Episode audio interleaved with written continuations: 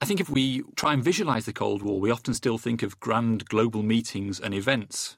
But the Cold War no doubt had an impact at a local level. As part of this module, we've been looking at Berlin throughout the 20th century and seeing how things played out on the streets of Berlin. And I wondered what potential there is for viewing the Cold War at a more local or regional level, perhaps along social history lines or even along the lines of a history of everyday life. Yes, I think that in the same way that our thinking about the Cold War has extended from what the superpowers were saying to each other down to what European powers were saying to each other and to the superpowers, we have to look into societies.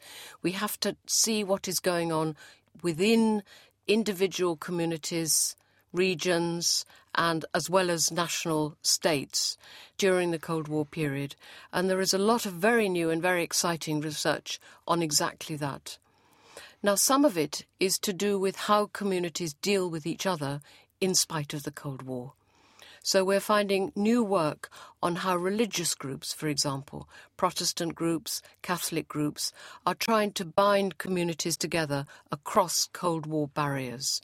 And there is very interesting work, for example, if we talk about the bombing of Dresden in the Second World War and the way in which Coventry City in the United Kingdom tried to reach out to make common cause across the Iron Curtain.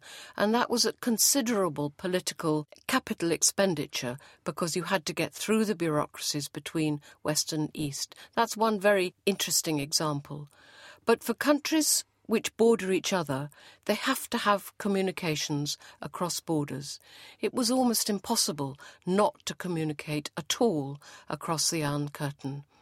And this operated at many levels. For example, during the 50s and 60s, there were many thousands of people who came to Britain from the Soviet Union. When I saw this in the archives, the listings from the British Council archives, it was fascinating that we're not dealing with a mere handful of people, but a lot of traffic between West and East, East and West. And so at many levels, we find communities which don't ignore the Cold War, but try to become closer in spite of it. And when you've studied Berlin, you will know that the reuniting of families, even if temporarily, across east west borders was absolutely central to the project. And it's a very interesting idea. The other one is formal culture. And there is an increasing amount of work in how we used culture to fight the Cold War as propaganda, and how we use culture to explain ourselves to ourselves. That is, to explain what Britain was like in the 50s and 60s through the medium of mass movies. For the French to explain through their medium of French cinema, which is very important, the notion of France in a Cold War society and of course for the Germans, where the Germans were going to listen entirely in the West to Voice of America radio and to American jazz, which they didn't much like to listen to, or whether they had a German culture that crossed borders between East and West Germany and which remained in place and intact even through the Cold War. And the superpowers were very keen to try and encourage a cultural Cold War. And it's here we find another institution that we haven't talked about, which is very important, and that is the intelligence agencies.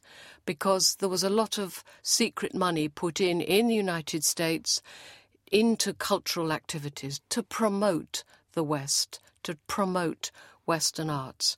And by the same token, the Soviets are very interested in bringing over their top musicians, ballet dancers, set designers to the West to show how good Soviet slash Russian culture was.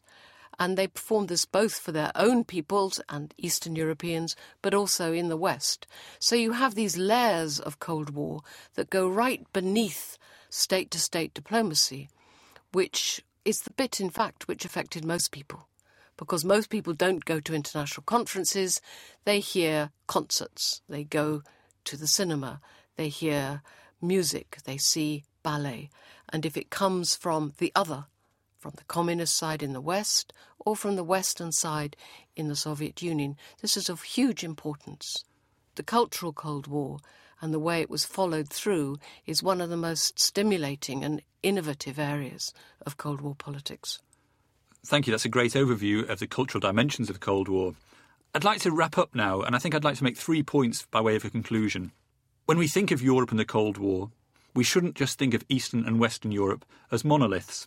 The borders between East and West Europe and within the blocs were porous. They were porous in terms of politics and clearly in terms of culture. The second point I'd like to make is that while we often think about the Cold War from the outside in, from seeing how foreign policy affects domestic policy, there's at least as much scope to look the other way around, to look from the inside out and see how the domestic affected the international. Finally, I think the major takeaway message from today's discussion is that while the Cold War may have come to an end, historiographical debates about the Cold War are far from over. I'd just like to finish by thanking Anne Deighton for today's conversation. Pleasure's all mine. The Open University. For more information, go to www.open.edu forward slash iTunes U.